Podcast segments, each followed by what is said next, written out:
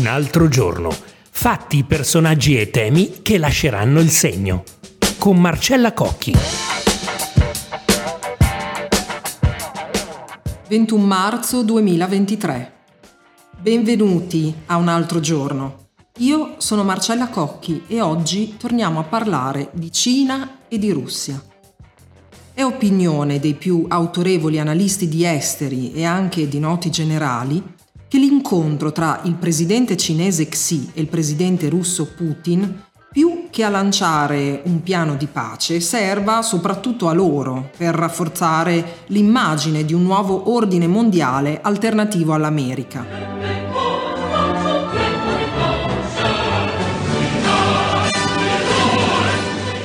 Dove lo zar il nuovo Mao, ricordiamo che Xi è presidente a vita su mandato del Congresso del Popolo Cinese, sono legati dal fatto che Pechino ha interesse a moltiplicare i suoi affari e a battere Washington sul piano geostrategico, mentre Mosca vuole confermare l'invasione dell'Ucraina e chissà quali altri territori ex sovietici, secondo la sua vocazione novecentesca. Vedremo oggi gli sviluppi dell'incontro e se Xi avrà contatti anche con Zelensky. Nel momento in cui vi parlo non è possibile dire come andrà a finire. Noi ci faremo guidare da Francesco Strazzari, professore di relazioni internazionali al Sant'Anna di Pisa ed esperto in studi su pace e conflitti. Ma prima, per dare l'idea di cosa significhi nuovo ordine ostile all'Occidente, vorrei sottolineare due cose. La prima, è che due terzi della popolazione mondiale vive in paesi che si sono astenuti in vari modi dal condannare l'invasione dell'Ucraina. La seconda è un semplice elenco di fatti. Eccoli. Appoggio reciproco Cina-Russia e, notizia di oggi, record dei flussi di gas Gazprom verso Oriente.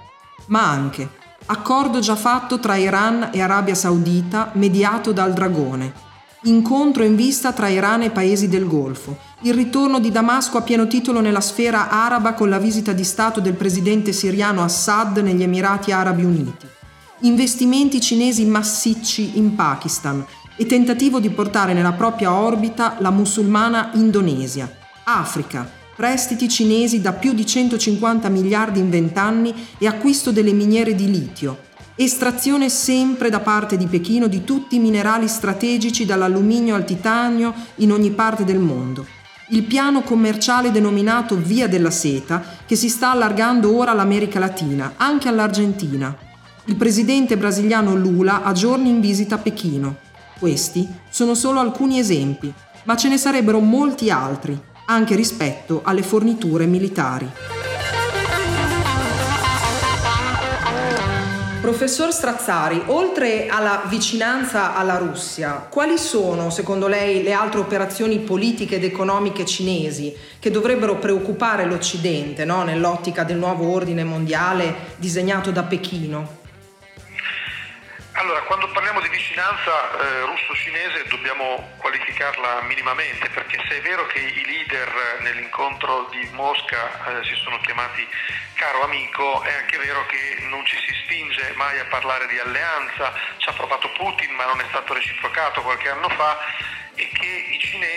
hanno sicuramente l'interesse a eh, non mostrare che Mosca è sola nello sfidare l'egemonia statunitense da un punto di vista politico e anche diplomatico-retorico, ma non hanno l'interesse in questo momento a sostenerla fino in fondo, eh, lasciandola in una situazione di dipendenza di fatto economica. La Cina soffre molto e lo fa in maniera esplicita quello che definisce il contenimento, il tentativo di soffocamento di blocco delle proprie aspirazioni da parte statunitense, soprattutto nel Mar Cinese meridionale, non solo Taiwan, perché c'è un arco intorno a, che arriva fino alle Filippine dove gli USA hanno annunciato la, il dispiegamento di quattro nuove basi che completano un, un, cerchio che arriva alla Corea del Sud e ovviamente include anche l'Australia. Ed è qui che c'è il massimo della tensione, più ancora che negli scenari globali in cui la Cina e gli Stati Uniti rivaleggiano a partire dalle questioni commerciali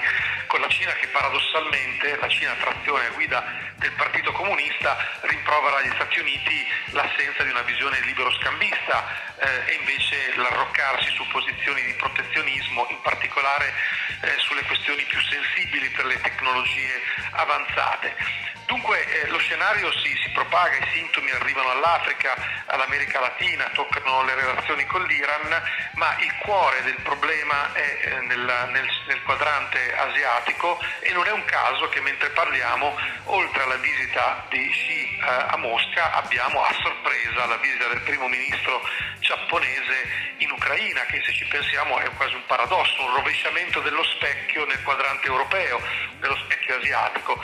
Questo ci fa capire anche di da dove provengono, da dove promanano queste tensioni e dell'importanza che la Cina attribuisce al mostrarsi un attore che ha aspirazioni globali, che si muove ormai con cinque documenti che formano una visione globale anche delle condizioni di pace sul globo, parlano al sud ex colonizzato del mondo, molto più di quanto non facciano gli Stati Uniti, quel sud che spesso non si è allineato alle sanzioni, che ha critiche rispetto ai doppi standard dell'Occidente e che in ultima analisi eh, eh cerca di rigiocare un proprio ruolo anche nel quadrante europeo, con una grande incognita che è il rapporto tra Cina ed Europa, che in questo momento vive una situazione un po' di affanno e lo vediamo anche sugli scenari ucraini. Ma l'America dovrebbe trattare con o sfidare Pechino? Penso per esempio alle azioni anche rispetto a Taiwan.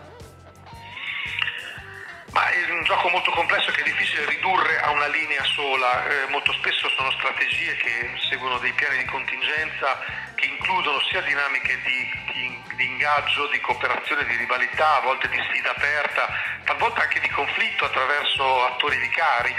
Dunque è difficile racchiudere tutto. C'è un, un elemento strutturale. Gli Stati Uniti spendono circa il 38% della spesa militare globale, la Cina arriva al 14%, la Russia sta sul 3%, ma la Cina è una grande potenza commerciale, detiene buona parte del debito americano ed è intorno alle questioni che riguardano la sovranità dei dati, è intorno alle questioni che riguardano i settori diciamo, di, di che riguarda i semiconduttori, intorno a Taiwan che si gioca la partita, i microchip, la partita forse più, più difficile. È dunque difficile ridurre tutta una cosa, c'è una sfida per l'egemonia, la Cina dimostra di voler agire con gradualità, di muoversi in termini progressivi, di non volere provocare guerre e accusa gli Stati Uniti che continuano ad armare altri paesi, i cinesi anche in queste ore. Stanno dicendo noi non armiamo i russi, e invece accusano gli americani di armare gli ucraini senza voler prendere in considerazione il fatto che c'è un'aggressione russa evidentemente eh, da contrastare in questo momento.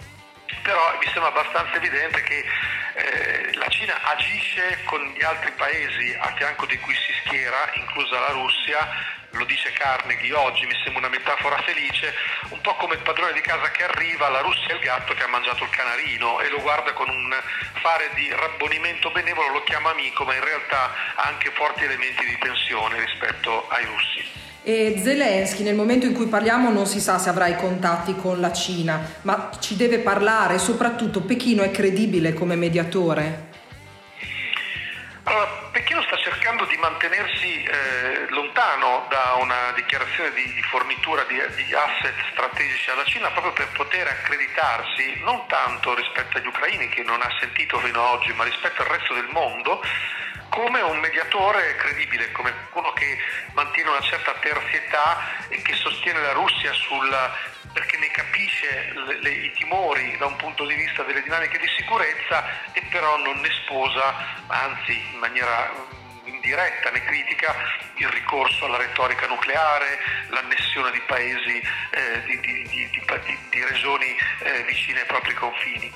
Dunque eh, è difficile da questo punto di vista non vedere nell'Ucraina un interesse a ingaggiare la Cina, tant'è che a differenza degli americani e anche della, della, rappresentante per la Commissione europea Ursula von der Leyen, c'è stato un chiarissimo eh, senso di apertura che gli ucraini hanno trasmesso nei giorni scorsi rispetto alle iniziative cinesi, anche laddove le iniziative cinesi vengono viste in realtà come null'altro che un appello un po' vago all'armistizio, almeno per quello che ne sappiamo, perché davvero molte delle cose di cui si sta discutendo a Mosca sono segretate, non sappiamo nemmeno se e quando la telefonata arriva, sappiamo che la stanno organizzando, così ci dicono le fonti più vicine ai, ai pourparlers che si stanno tenendo, però è nell'interesse degli ucraini non, non mostrare una porta chiusa anche dove temono che tutto quello che la Cina voglia fare è dare respiro alla Russia proprio mentre l'Ucraina è pronta a lanciare un'offensiva che prepara per l'estate. Questo perché gli americani